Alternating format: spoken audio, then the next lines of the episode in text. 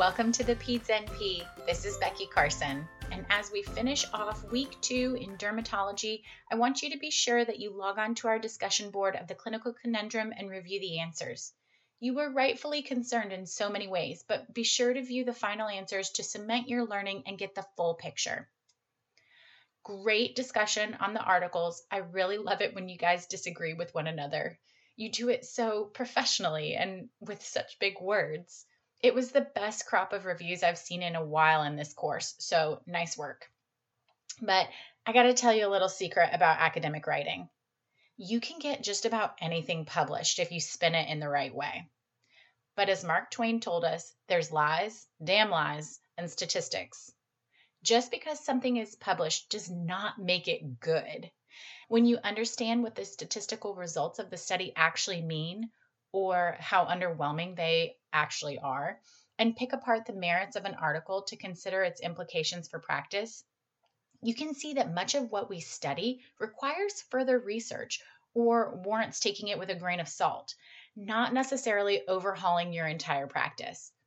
But as you saw this week, sometimes it might open your eyes to an at risk group that you can target with interventions in your own practice. You get the idea, and I was really impressed with you guys. Let's talk about how the rest of the week went. You submitted your first clinical notes in pediatrics. Kudos. And my guess is that by the end of it, most of you were exhausted after finishing just two notes.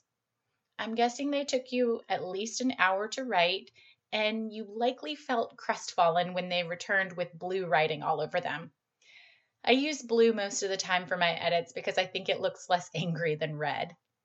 And I bled blue all over them you should print them out and make a time capsule for yourself of that clinical note. Pack it away for you to open up in 10 years. You'll see what I mean then.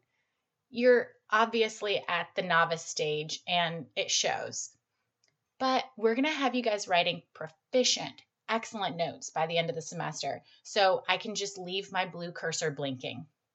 Let's talk about some of the most egregious mistakes you need to make sure that you understand the difference between an interval history, which is what we're using in a well child check, an HPI, which is what we're using in the sick child visit, a review of systems, and physical exam. Go back and listen to episode 7 of the PEDS NP and review it again. Your history is anything subjective that the family tells you. It's the story of what's going on. In well checks, it's the story of health surveillance. So you need to direct your questioning towards the items that tell us how well a child is growing and developing. There are five main areas, some of which have subgroups that I always want and expect you to have in a well visit. We talked about those last week, but yet some of you were still missing them in your notes. The well visit is such a fun time to talk with the family about how a child is doing.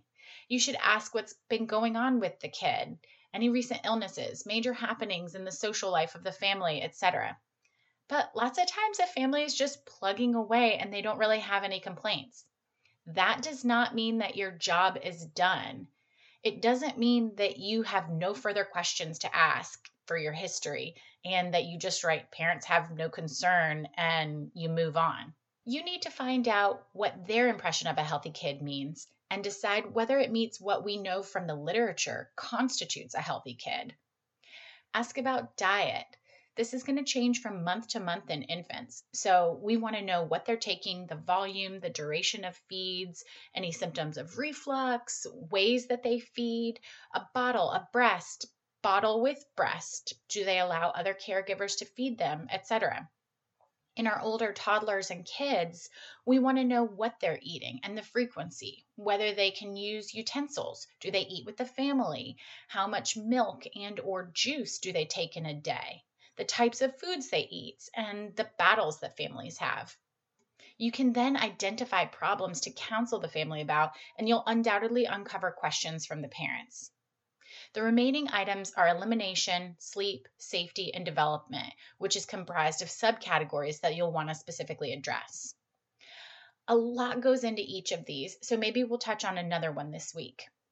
Also, make sure that you're understanding what constitutes review of systems and physical exam. I was surprised at how many of you struggled with writing the head to toe physical exam. This is a basic skill for any provider, and it can be really embarrassing to slip up on this in clinical. So let's get this right. There are certainly nuances in every charting system that I've ever used, but there were some really common mistakes that I want to address here and get you on the path to good habits so you build your practice on the right foundation. The objective section should start with your vital signs because vital signs are vital. Then I want to see growth with percentiles, and then the physical exam should start with a general impression, then HENT, which should keep the order of head, eyes, ears, nose, throat, and the assessment findings should go in that order too. Neck and lymph. Sometimes you'll see lymph in a different section later or all on its own, but since we most often are assessing lymph nodes that are above the clavicles, it tends to be lumped in with neck. Chest, respiratory before cardiovascular, GI, GU, musculoskeletal, neuro, skin, and psych. You might see skin or neuro swapped at the end of the exam, but that's because they're systems that span head to toe. And just FYI, this is the same head to toe order that your physical exam should be when you present a patient to your preceptor. Before we leave the topic of diet in children, I want to circle back on a discussion that we had back with Dr. Orkin a couple weeks ago and talk about overfed babies. This is America where we had to create our own growth charts in order to fit our babies on the scale. I'm talking about the ones from the CDC, not the World Health Organization. You'll come across 10 times more overfeeding problems than you will failure to thrive. And don't get me wrong, I really want you to be able to pick up on failure to thrive and sick kids and know how to manage the diagnosis and refer. But we also need to be able to recognize other common problems too, because common things are common. Some of you may have noticed in my bleeding blue on your papers that I wanted more information from your infant well child clinical notes. Growth is like your seventh vital sign. It can tell you so much. And the birth weight in a baby is an essential component to understanding the full picture of their growth. Babies should double their birth weight by six months. So when I see a two month old who's surpassed that doubled weight and then some and has reflux, I know that they're feeding too much. It's not always a problem because breastfed babies can be really chunky until they develop more of their gross motor skills, but it can help us guide parents with advice on how to alleviate some of their discomfort. Generally, babies should take about one to one and a half ounces per month old they are. So, a four month is going to take around four to six ounces every three to four hours. This is a general approximation, not a rule to live by. And there are certainly going to be times when it is fine for them to take more and not concerning if they take less. But when I hear a PCP recommending that a four month old be given more formula when they cry because they must be hungry, then they end up taking eight ounces every four hours, I just shake my head. Babies cry for more reasons than being hungry. So, parents should be watching for hunger cues like smacking their lips, rooting, sucking on their hands, or even just fidgeting and grunting. A crying baby is a hangry baby.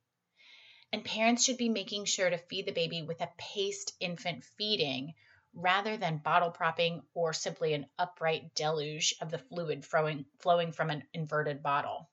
For babies who are overfed with symptoms of reflux, you can suggest smaller, more frequent feeds to keep them satisfied, and then make sure that they are sitting upright for 30 minutes afterwards. Doesn't every baby have reflux, you're asking?